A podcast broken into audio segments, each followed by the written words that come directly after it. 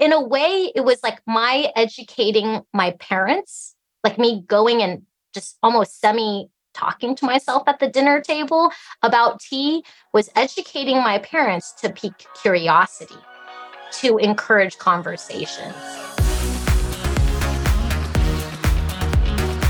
Welcome to the Product Boss Podcast, where we're dedicated to helping product based business owners turn into revenue generating, successful, happy product bosses. I'm Jacqueline Snyder. And I'm Minna Khounlo-Sithep. Together through digital courses, coaching, and masterminds, we've helped over 50,000 students from startup to multi million dollar businesses scale their sales while blending in their dream life. It gets lonely out there in the product business world. We fully believe a business shouldn't be built alone. There's room at the top for all of us. So let's get scrappy and creative together, Product Boss, to be profitable, make more sales, and grow your visibility. Are you ready? Let's dive in. Hey, friends, it's podcast recommendation time. This month, we can't seem to get enough of No Straight Path hosted by the incredible Ashley Menzies Babatunde. Now, she is part of the HubSpot podcast network, just like us, and we can't wait to share what we love about her episode. Ashley's podcast is so inspirational. She does an incredible job helping to shed light on the true stories behind the shiny resumes, social media highlights, and job titles of those who have acquired success.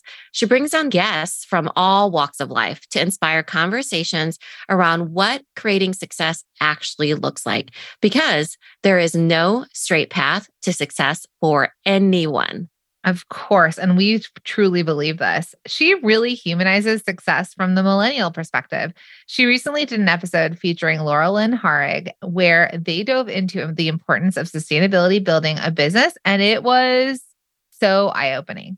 Yeah, I love that one. Laurelyn was sharing one of the biggest lessons she's learned as a business owner. And one of my favorite things that they talked about was how easy it is to forget that success doesn't happen overnight. Because I feel like, as a lot of product bosses out there, um, they feel like it's taking a little bit too long or that they're falling behind, but they're right where they need to be when creating a successful business really does take time. So, Listen to No Straight Path wherever you get your podcasts. Hey, everybody. Welcome to another episode of the Product Boss Podcast. I'm so excited about um, this episode because I get to interview one of my friends that has, that I've been, Jacqueline and I have been working in her business for years now. And she is a fellow AAPI person. Um, for all of you that don't know what that is, that's Asian American Pacific Islander. And it happens to be Asian Pacific, uh, Asian American AAPI month in this month of May. So I wanted to give you some really special episodes. I don't talk too much about being Asian, but I wanted to have this conversation because I feel like it's an important one of really using our platform and talking about this because there has been really a movement to, I don't know, support AAPI businesses. And however, I full full transparency. I've struggled a little bit about how to do that, you know, and what to say and what I should be doing on this platform. And so I brought I'm bringing on um, Jenny Tse of um, Sipping Streams Tea Co, Tea Co, Tea Company. She's out of Alaska. You've heard us talk about her tons. Um, she's worked with us for years now, and she also is one of our students. And so I thought, Jenny, um, that you could introduce yourself and that we could have a conversation around what that has looked like for for you and how our listeners could benefit from that. Yeah, that's very interesting that you even say it like that because it is kind of an intercultural situation for us who are AAPI, right? Mm-hmm. We're we're Asian, but we're American. And but mm-hmm. because mm-hmm. we're Asian, we're not supposed to make waves culturally from our cultural yeah. heritage, right? right? And so to even like say anything about it, it's kind of making waves, really. Yeah. It's mm-hmm. so it's rocking the boat. Yeah, and and and our our heritage doesn't encourage that. We're like the peacemakers. We bring peace, we bring calm. Those are some good qualities about it. But at the same time, when you say nothing, no one knows, right? Yeah. And mm-hmm. even for me being in Alaska, I get the um, question a lot if I'm Alaska Native because Mhm. I don't dress like an Asian person, whatever that means, right? Like Mhm. I, I grew up here in Alaska. Um, I started my business in Alaska. I went to college outside of Alaska in Idaho. And I told people because I identify myself as an American. So I'm like, oh, I'm Mhm. from Alaska. They're like, oh, really? You kind of look Asian, but maybe, uh, you know, Native Alaskans look Asian. Well, we kind of do. Yes, I Yeah. totally understand. And I don't Darker dress- features. Yep, darker features, um, you know, certain type of straight facial structures, and it just really depends, right? Because Asia's huge. Asia's even like from India, and then there's different regions, even for people who are from Japan that don't look quote unquote Japanese, like the Yeah. Hollywoodization of Mhm. that. So, being um, an Asian business owner, growing up in Alaska, in, in America, I grew up in America since I was a month and a half, but having very strong cultural, like these non direct communication ways of being has been very interesting because that is actually kind of a little bit of my origin story of how I even got into the tea business. So, one of the very first questions that I had when I started drinking tea, okay, I've been drinking coffee since I was four. Like, I'm, I Oh, wow. identify myself as a coffee drinker. Like, I like black coffee, but but being a tea business owner, I don't drink coffee as much. I, I rarely drink coffee. I appreciate tea, but it had to do with it was literally the cheapest thing on the coffee shop menu when I was in college. And so people would ask me questions like, Are you drinking tea because you're Chinese? And I'm like, Mm. What? what does that even mean?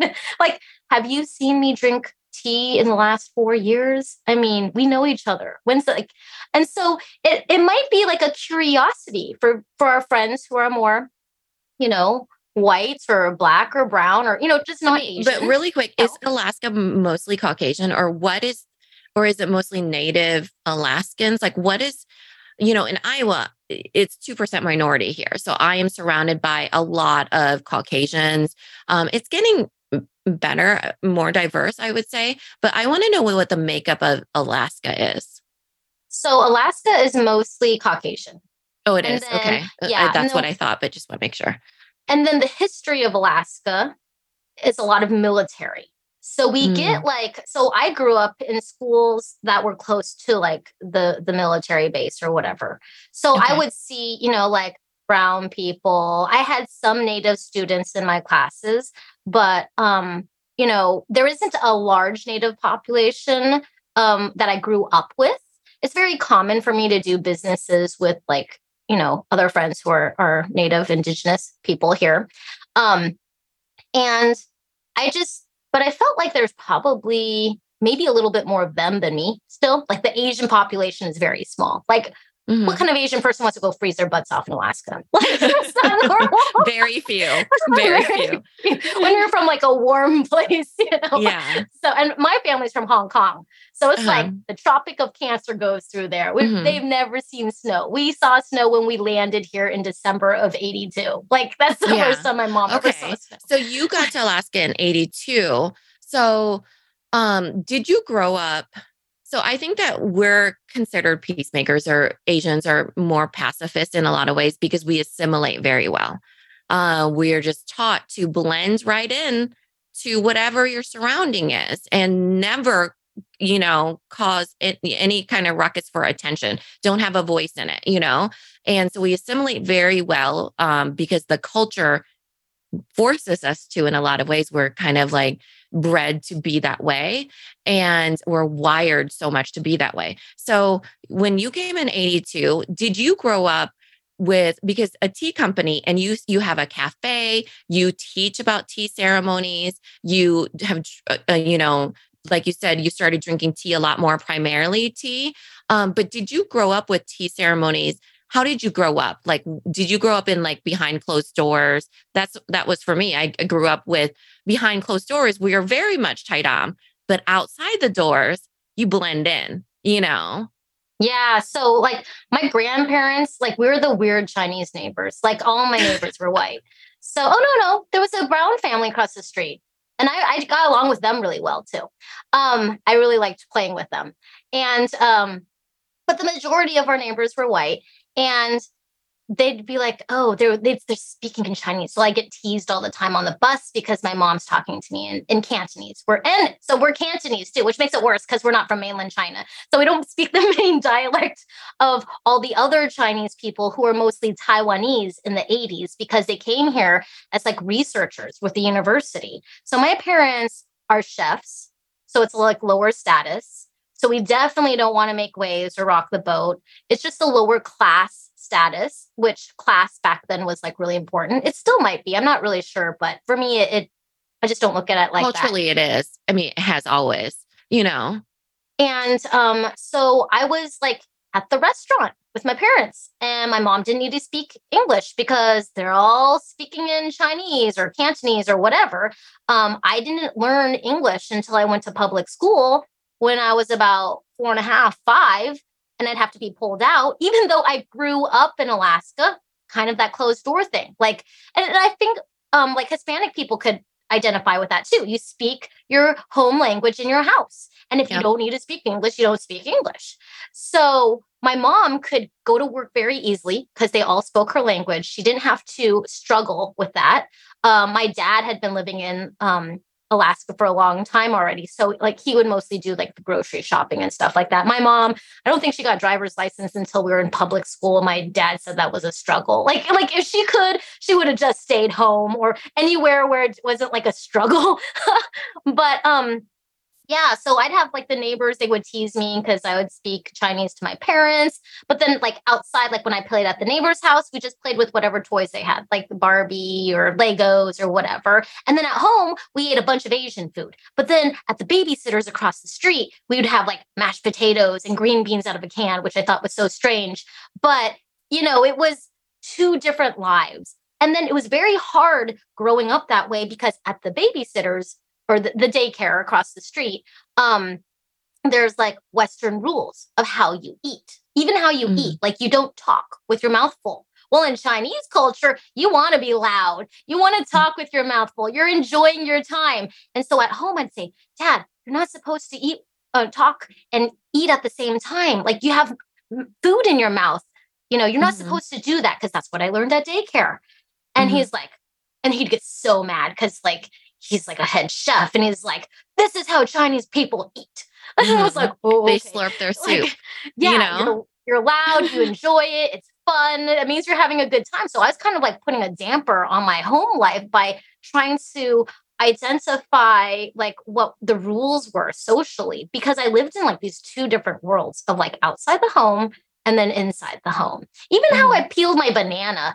Um, my mom peels the banana with like the bottom. This, yeah, yeah. Like everyone does it the other way in school. And so the kids at school would be like, what in the world are you doing? That's not how you peel banana. And I was like, oh, um, okay. So then I just wanted to like, I just wanted to fit in, you know? Yeah. So it's very interesting growing up. And then the whole Chinese tea thing, I didn't grow up drinking tea um, because it was something I didn't realize until I was starting to learn about tea in college that my grandfather did the Chinese tea ceremony every morning. And he did the weird Chinese exercise thing in front of the TV in the living room. Turned out to be Tai Chi. He did this weird thing with all these cups and like tiny little pot. Turned out to be the Chinese tea ceremony, but they would never tell us what they were doing because you're supposed to be quiet. You observe, you don't ask questions. If you need to know anything, an adult will tell you. Otherwise, it's a need to know basis. So yes. socializing was very different the divide between younger generation and older generation. Mm-hmm. And so it was very strange. But then how I got into tea was all these questions that people asked me, like, and I'm thinking to myself, is tea Chinese? What does that even mean? Like, because I don't know anything about tea. I'm just a complete newbie. And so the journey of starting my business was a way for me to culturally understand who I am and where I came mm-hmm. from. So actually that's kind of how I moved into my business was for healing, culturally healing myself. Jacqueline, isn't it crazy how much pressure product bosses are under when trying to increase their sales? Oh my goodness, 100%. That's why it's so important to get as many eyes as possible on your business. But the most important part is to continue to nurture and retain your customers. I agree. But in order to spend the time nurturing and retaining customers, you have to stop wasting time on those tedious manual tasks, such as marketing and creating emails or landing pages. This is exactly why HubSpot CRM helps set up marketing automation so that you can nurture your customers while saving time. They also have an AI powered tool and AI powered tools like Content Assistant that helps you stay in your zone of genius so you can focus on the most important things your customers.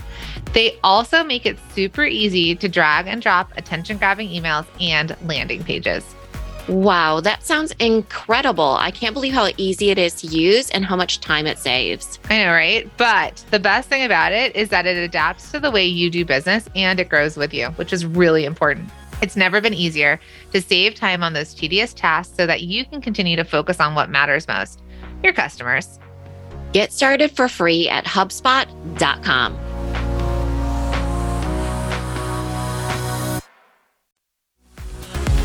Hey, product boss. Okay, this is for you. The other day, we got a message from Lolly asking us if we had a referral for a great inventory management software to help track raw goods and on hand products that were ready to sell. And you know what we told Lolly?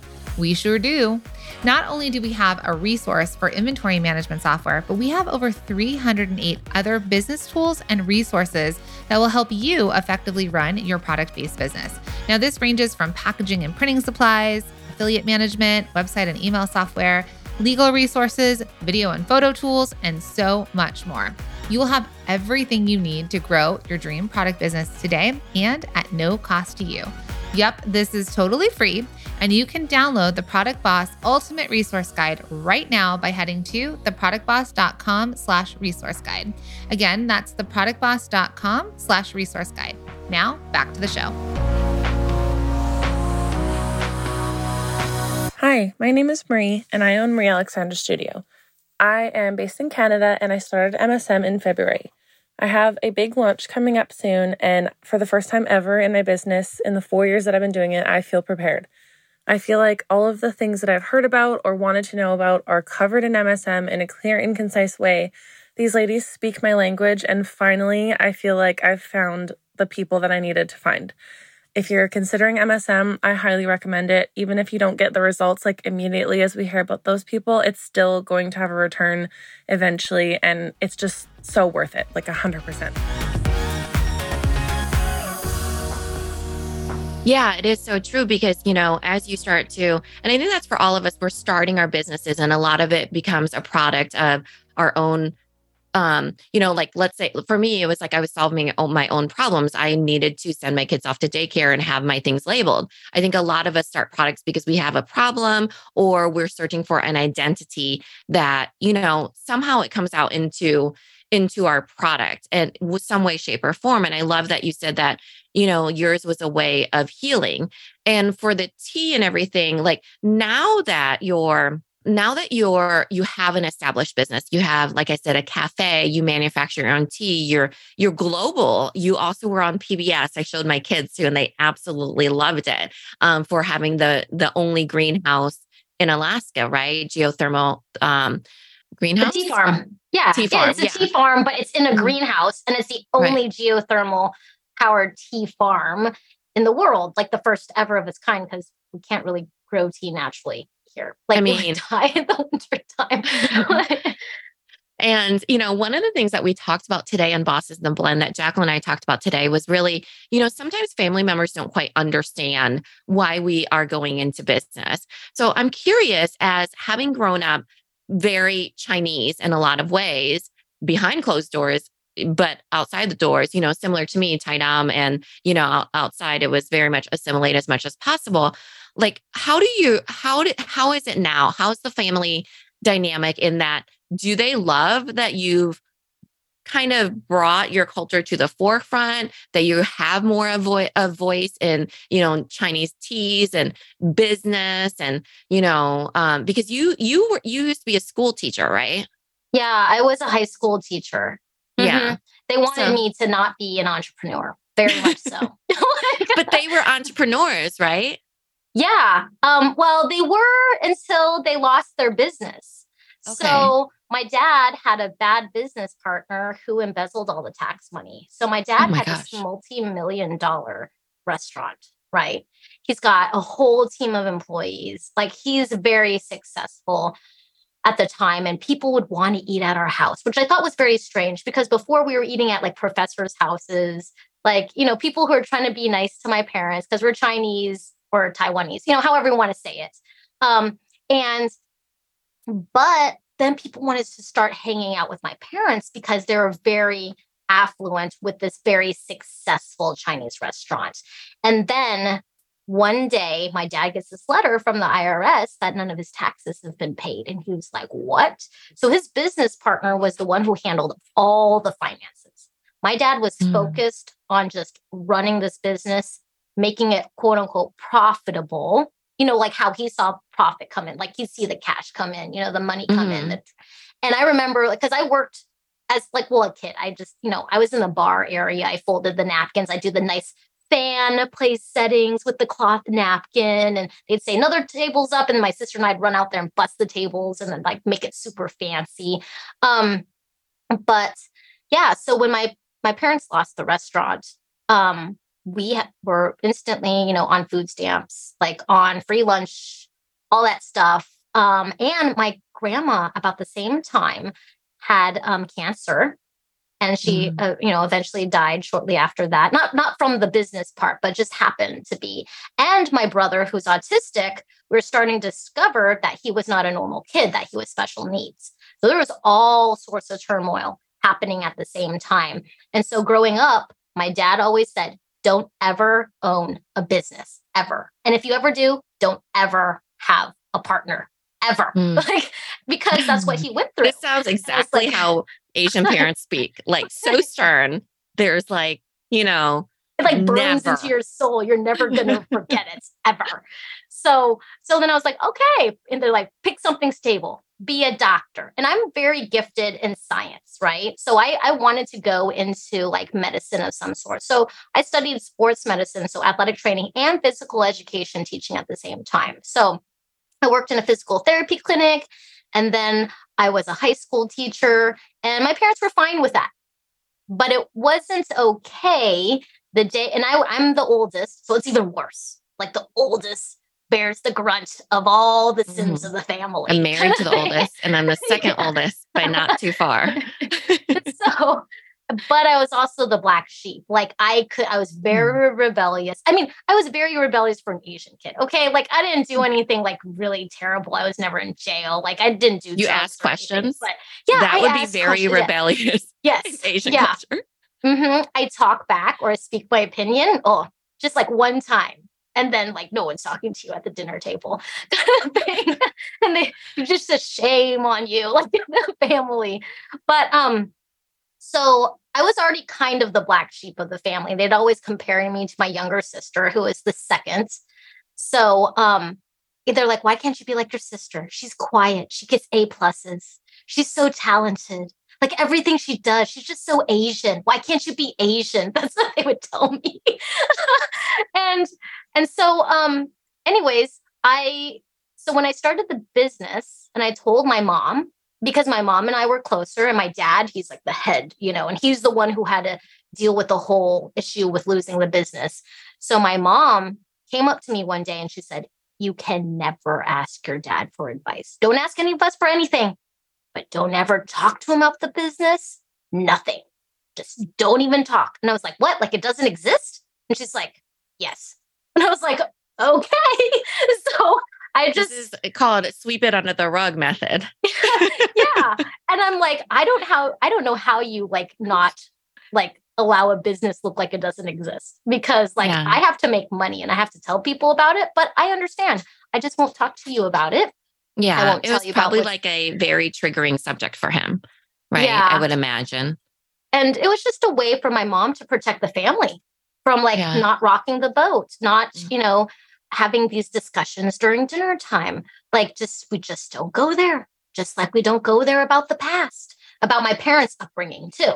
Cause it was really hard. Just like I couldn't ask questions about my parents, my grandparents. So my father's parents. Also, that's probably why we couldn't talk to them about anything because they had a hard upbringing. They fled China during the Japanese invasion. So there was mm-hmm. like a mm-hmm. lot of unknowns. And so what I would do instead was I would just talk about tea facts and what I learned. like I wouldn't uh-huh. talk about business. I'm like, hmm, this is an interesting green tea. And I'd be having it at dinner and just almost like semi talk to myself uh-huh. because I couldn't just like not talk about anything. So, in a way, it was like my educating my parents, like me going and just almost semi talking to myself at the dinner table about tea was educating my parents to pique curiosity, to encourage conversations. And that's essentially how it started. And now my parents are completely supportive. My mom is at the tea house right now making hundreds of steam buns. Like I need her to make 500 steam buns for us, like steam dumplings. And these are things that I grew up making. These are things that we grew up making and selling them at the farmers market as a side hustle. So I incorporate a lot of the things that I grew up doing with my parents when they're entrepreneurs. Um, and and I'm very proud of those things. Now, you know, they want to give me their criticisms because they're Asian parents and that like my buns aren't wrapped perfectly or they're not smooth or they're not white enough. And I'm like, okay, these are homemade from scratch. And I'm not a perfectionist if you can't tell. Like I'm the one who makes waves, asks questions, like whatever, that's good enough for me. Um, but I do have a lot of respect for my parents. So I don't mean to like talk about them badly or anything like that. So much so that I would rather keep um, a safe relationship with my parents. Like I value them so much and I appreciate how much they raised me and made me into who I am. But my voice of assimilating, becoming American, you know, mm-hmm. it's a mm-hmm. blend of the two. And yeah. I think that's really powerful, especially for AAPI month, is that there can be a blend of the two and a healing of the two. And sometimes it takes time, sometimes it takes years until your parents come around and they saw me starting to win awards. They started seeing me in magazines. They started you know, seeing people actually give me money. Like my dad would never believe that people would want to pay me for anything because yeah. he thinks it's not good enough. Mm-hmm. At the same time, he's not educated in seeing and observing me and how I do my business. So now yeah. he's like super proud. I have to be careful when I take him to business meetings or business like conferences or where I'm speaking. I'm like, Dad, you're not allowed to say anything. Don't talk to anybody in this room.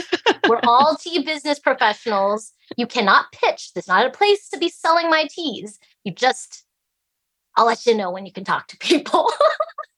Oh gosh, I love that so much. You know, so you really, you know, you developed the business in the way that you wanted to, you know, even beyond what your parents wanted for you to. I think that we sometimes get caught up in that of we grew up a certain way, but we get to choose what we're going to do. And I think that's for any product business owner. And I love that your parents have even come around because those are uh, I mean, typically maybe the last people, um, whereas, you know, it comes after the rest of the world sometimes. Um, but um, I want to wrap up with, you know, what you would give advice to for somebody who might not, you know, even if they're not Asian American like us, um, Asian American Pacific Islander like us, what would you give to somebody who wants more of a voice in that, that didn't grow up feeling like they should have a voice or kind of wired, you know, whether it be culturally or just wired in that way? Um, to not have the voice that you developed and you did it through healing and coming back to your identity, but you really took it a step further and created it one of your own, right? Um, so, what kind of advice would you give for somebody who kind of is in that situation and looking to um, start their own business? So, one of the biggest things that you have to realize is we cannot change people. We cannot change people and how they see us. Um, I just I mean, it really still hurts me to think about all the times that I was teased growing up. I mean, I was just a little kid, but like kids making fun of me because I was Chinese. And I'm short. I'm only four nine. I'm still short. So, you know, and how people still see me today. So I just realize that, you know, I'm not here to change people's minds. I'm here to show love and respect. And sometimes I have to show respect regardless of someone respecting me. And maybe it's kind of like an Asian way of like not rocking the boat. But when you can rise above and grasp onto who you are at the time of who you are without anger, right? Without frustration, but letting go. My mom sings like that frozen song all the time. like, let it go. Like when she gets stressed out, she just starts singing that line from Frozen. And um, and we have to be okay with being us because if we don't realize that not everyone is going to accept us for who we are, we're focused on the wrong thing. So when mm-hmm. we focus on the good that there is, the good that we see, the the progress that we're making, the good about ourselves and what we feel comfortable with, we can now see, you know, it's like how you're focusing on things that there's more connections with that.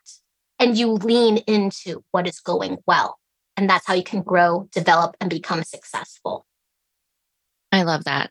Thank you so much, Jenny. You are such a just a wealth of knowledge. I love how you always are learning and sharing and giving back to all of us. Um, let us know where we can support you, where we can follow you, buy from you, all the things.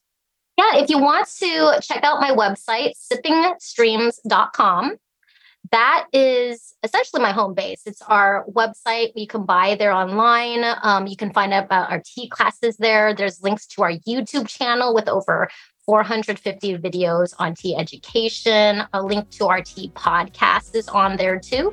So I would say start by going to sippingstreams.com and check out all the amazing free resources we have there.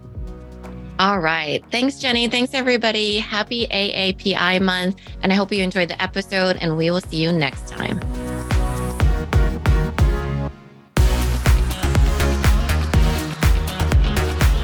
Thank you for being here and listening all the way through the Product Boss podcast. If you love our show and it has helped you in any way in your business, would you mind doing two things for us? Subscribe to the show so you never miss an episode and leave us a review. Reviews help other product entrepreneurs know that this is the place to be to grow their businesses and realize that they're not alone. And we know that you all know that a five star and honest review helps you sell more products to more people. So you know that your reviews help us reach more listeners around the world. Remember, what we give is what we receive, and we are all about helping each other in the Product Boss community. We are all in this together. We would be so appreciative of you if you could take the time right now to subscribe, leave a review, and even share this episode on social or someone you know so we can impact more lives. And remember, subscribing means that you will get notified each time we release a new episode so you never miss a thing. You have helped us grow and climb into the top 10 of all marketing podcasts, and together we can keep climbing. Thank you, friends. And remember, there is room at the top for all of us.